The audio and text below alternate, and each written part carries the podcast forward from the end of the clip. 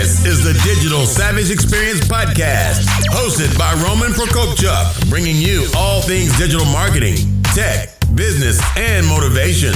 What's stopping you from becoming relentless in all aspects of life? Are you ready to become a digital savage? Let's get into today's episode.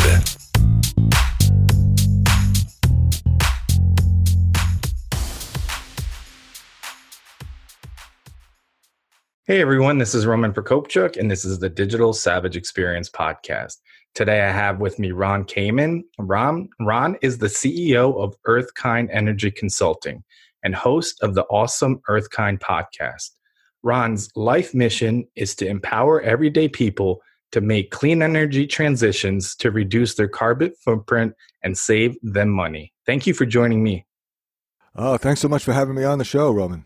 My pleasure. So tell me a little bit about your journey. How did you get to where you are now? Kind of if if this is something you've always been into, how did you kind of pivot into it and kind of the journey along the way? Yeah, thanks so much. So, um, it began, I guess, actually with my grandfather coming over on a boat um, when he was about six years old. And then he had a house in Queens, in Flushing, Queens, right outside of New York City, where I grew up. Uh, my grandparents had the base, had the first floor, and my mom and dad and my brothers, four brothers and I, five kids, had the second floor. So two bedrooms, not unlike, I guess, your childhood experience to some way, till I was about uh, 15. And then uh, my parents had built a house out on Long Island where we used to go for summers sometimes. And then eventually we moved out there. I went away to school up to to the state university where I was studying uh, math and and accounting, and I was always good at accounting. I liked the debits to equal the credits. That sort of systemic balance was always appealing to me. But initially, I had gone because I wanted to be able to get out of the rat race. And I thought I was going to go become an accountant, work half the year, and then take the other half of the year to get away from it all. And realize my last year that wasn't the way that it worked. That, yeah, you work like a nut during tax season, but the rest of the time you also work pretty crazy. And the more I got into the accounting, the less it was the common sense stuff, the more it was some little loophole here and there that somebody had put into the law for what you can squeeze out of this, this piece. And, I realized that that wasn't quite where I wanted to be. I lucked out and went to graduate school where I studied system science, and that opened my mind to the reality that everything's a system, that we have uh, economic systems and political systems and biological systems and social systems. And I studied a whole bunch of things in my graduate work that just made me realize that life is short. And through some personal experiences I had as well, I realized that, you know, we all have this feeling sometime that we're in the right place doing the things we're supposed to and we all have this kind of life mission and came out of that college experience about the same time realized that energy was really my my mission and at that time they were raising utility rates energy rates were going through the ceiling where I started working with senior citizens who were literally closing down chunks of their homes because they couldn't afford to heat and eat. They had to choose on their fixed incomes which they were doing. And I started working first with a group of people around a dining room table and then it became hundreds of people, then thousands of people. And I became an energy policy and an energy expert. And that grew for 10 years. I became a community organizer in upstate New York, had about a 90 mile radius around Binghamton, New York that I served. Worked with a lot of different kinds of people um, in this nonprofit situation, which was pretty pretty exciting, very very informative, and got into not just energy, but then energy and the environment, and energy and the environment, and economic and social justice, and did a whole bunch of work there. Came out of that in 1990, actually, when I became the Mid Atlantic director for Earth Day at the time, and that's where I met a guy named Denis Hayes, who had founded the first Earth Day. Denis is an incredible individual who's now gone on and uh, done some amazing things. I think most people have heard of Earth Day, and Earth Day is now an international event. It's actually the the most celebrated secular holiday in the world. And Denis is not only continuing to do Earth Day, but he's also built an amazing building out in Washington, in Seattle, Washington, that actually produces more energy than it uses, which is pretty incredible. That's one of the first interviews I have actually is with Denis. But in that process of afterwards, I came out and I started a nonprofit that then led into a nonprofit and a for-profit. And about 20 years ago, I started working as a, as a for-profit consultant, working with businesses, institutions, nonprofits, government to help them figure out, you know, they all, everybody's got a big energy bill. And what we came to realize is that that energy bill that we have for electricity, for heating, for transportation, every dollar that we're spending on energy is about 90% of our greenhouse gases and carbon footprints. So when you think about the environment and if you have concerns about what's going on and where things are at and where are we going and how do we have an impact, first thing to do is to take a look at your energy bills and realize that every dollar that you're spending is a dollar that's going towards producing carbon most of the time and that there's ways that actually you can save money on those energy expenses and have an impact on the environment. And simultaneously save yourself some money and get some decent returns on investment. So I've been lucky over the course of my career to work with a lot of people to help them figure out in their particular situation what's the best way to access capital or to get tax benefits and other incentives or to have third parties finance these energy improvements that save them money at the same time they have a major impact on the environment. So long story short, it's been an interesting ride um, from from where I started in Queens through uh, where I live now in upstate New York, and uh, I've worked with some incredible people. The folks are just, I'm always amazed by people. And part of what started Awesome Earthkind was that uh, I came to realize that I had a lot of questions over a long period of time from residential from individuals right who you know have situations. We all have our situations how much money we spend on on electricity or on heating or on transportation. And i've never was able to really work with individuals just because it takes about the same amount of time as it takes to work with a commercial account to to help anybody in one one sort of status. And when covid hit i realized that you know there's a lot of evolving technology now that lets one person really reach many and to have the ability to have an impact on a lot of people and to set up groups of folks that can work together to figure out different situations. So the idea behind our Awesome Earthkind is that we can all have an impact and there's a way to access this information and I'm a decent resource for people who want to figure out what they can do. The awesome, by the way, comes from the air, water, earth, and sun. A W E S, the forces of nature that continue to awe us almost every day when we take a look around and see what's happening around the world with floods and hurricanes and tornadoes and fires and incredible power of the earth. Um, just the forces of nature are amazing.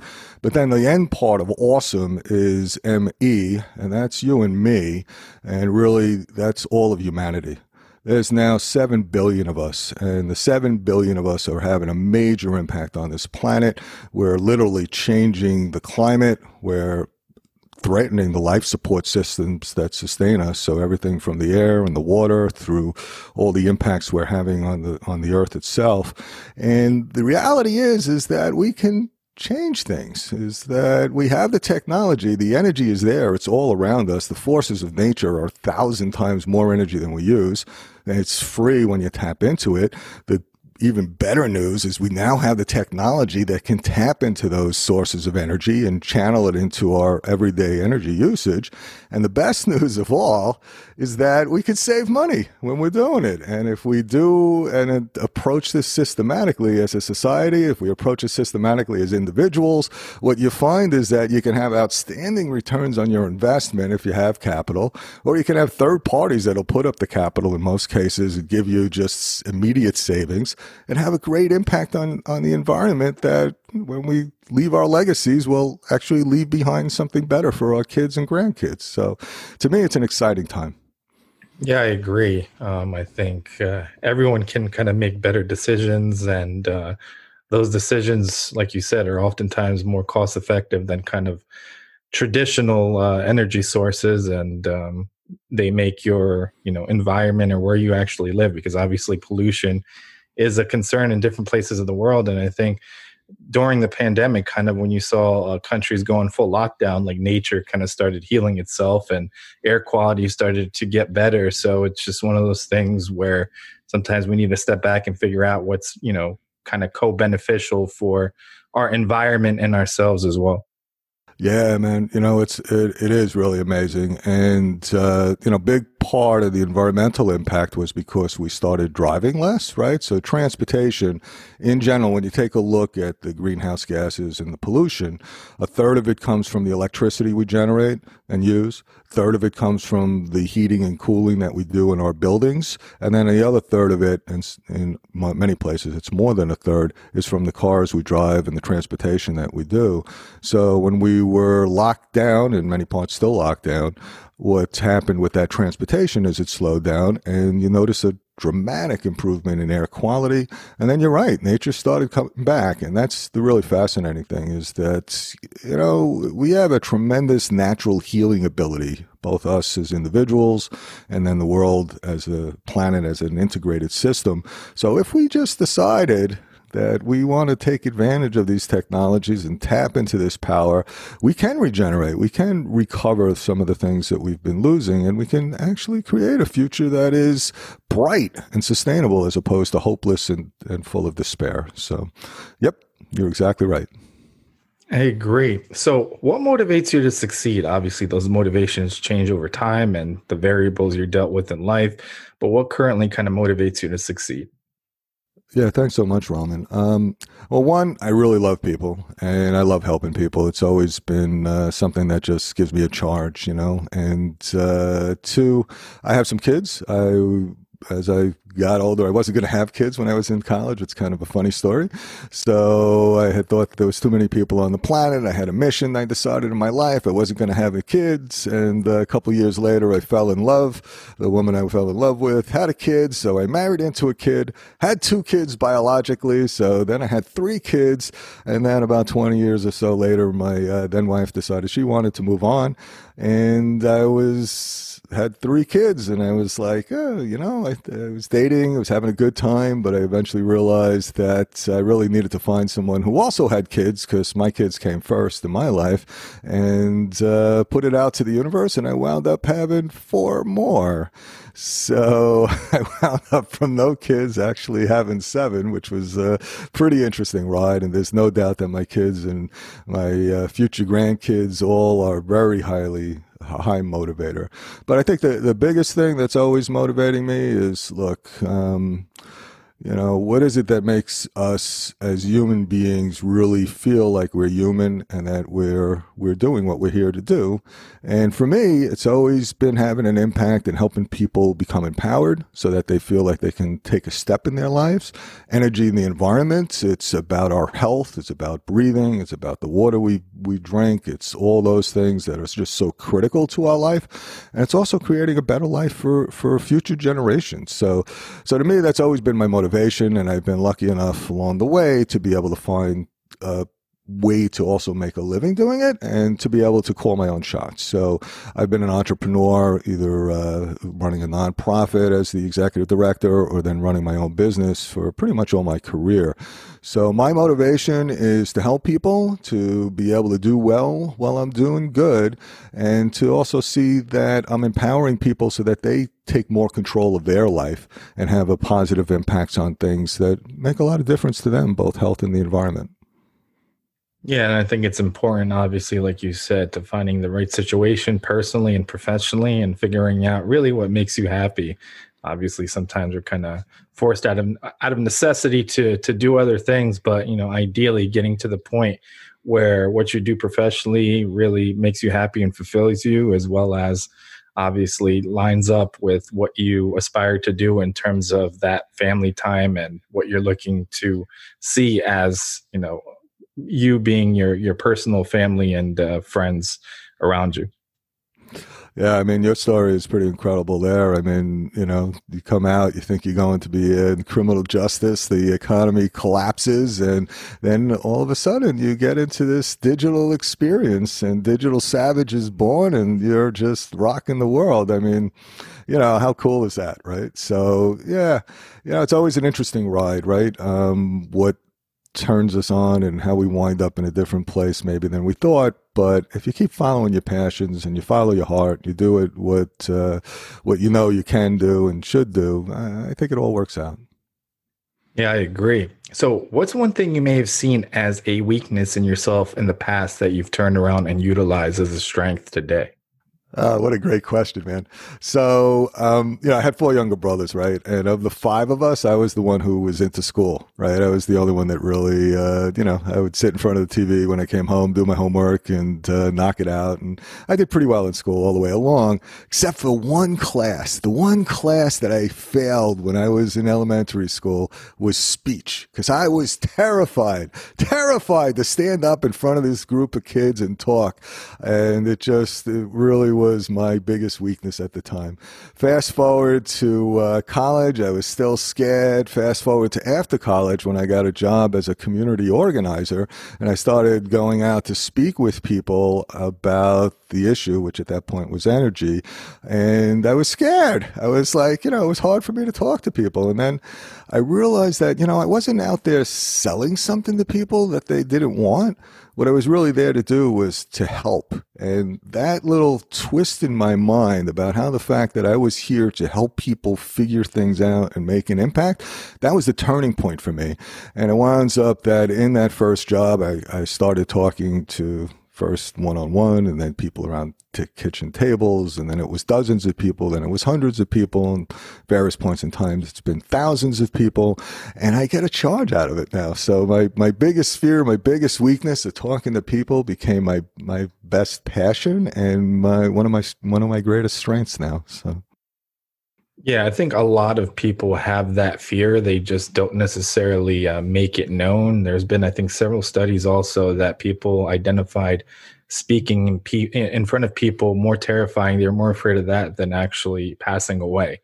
So it's one of those things. I think everybody inherently has this kind of stage fright or are you going to embarrass yourself or what people are thinking of you to a certain extent? But getting past it and only way to get past it is really you know get thrown into a situation because i mean in a school setting you're still in a bubble. I, um, unless you have some kind of public speaking class and that's still kind of staged. So you need r- real world scenarios for that and other things that you may experience in life to really either overcome or develop a mechanism to really kind of uh, you know keep it in line in terms of not being afraid or letting it impact the way you speak or you sounding nervous really having what you need to say directly and kind of getting all that information out and kind of like you said being genuine about it and, and helping people because i mean a lot of people approach me for different things and sometimes that pitch is just a pitch. It's not like a genuine relationship or offering anything of value. It's let me give you this and uh, or let me tell you this and i want something in return. So i think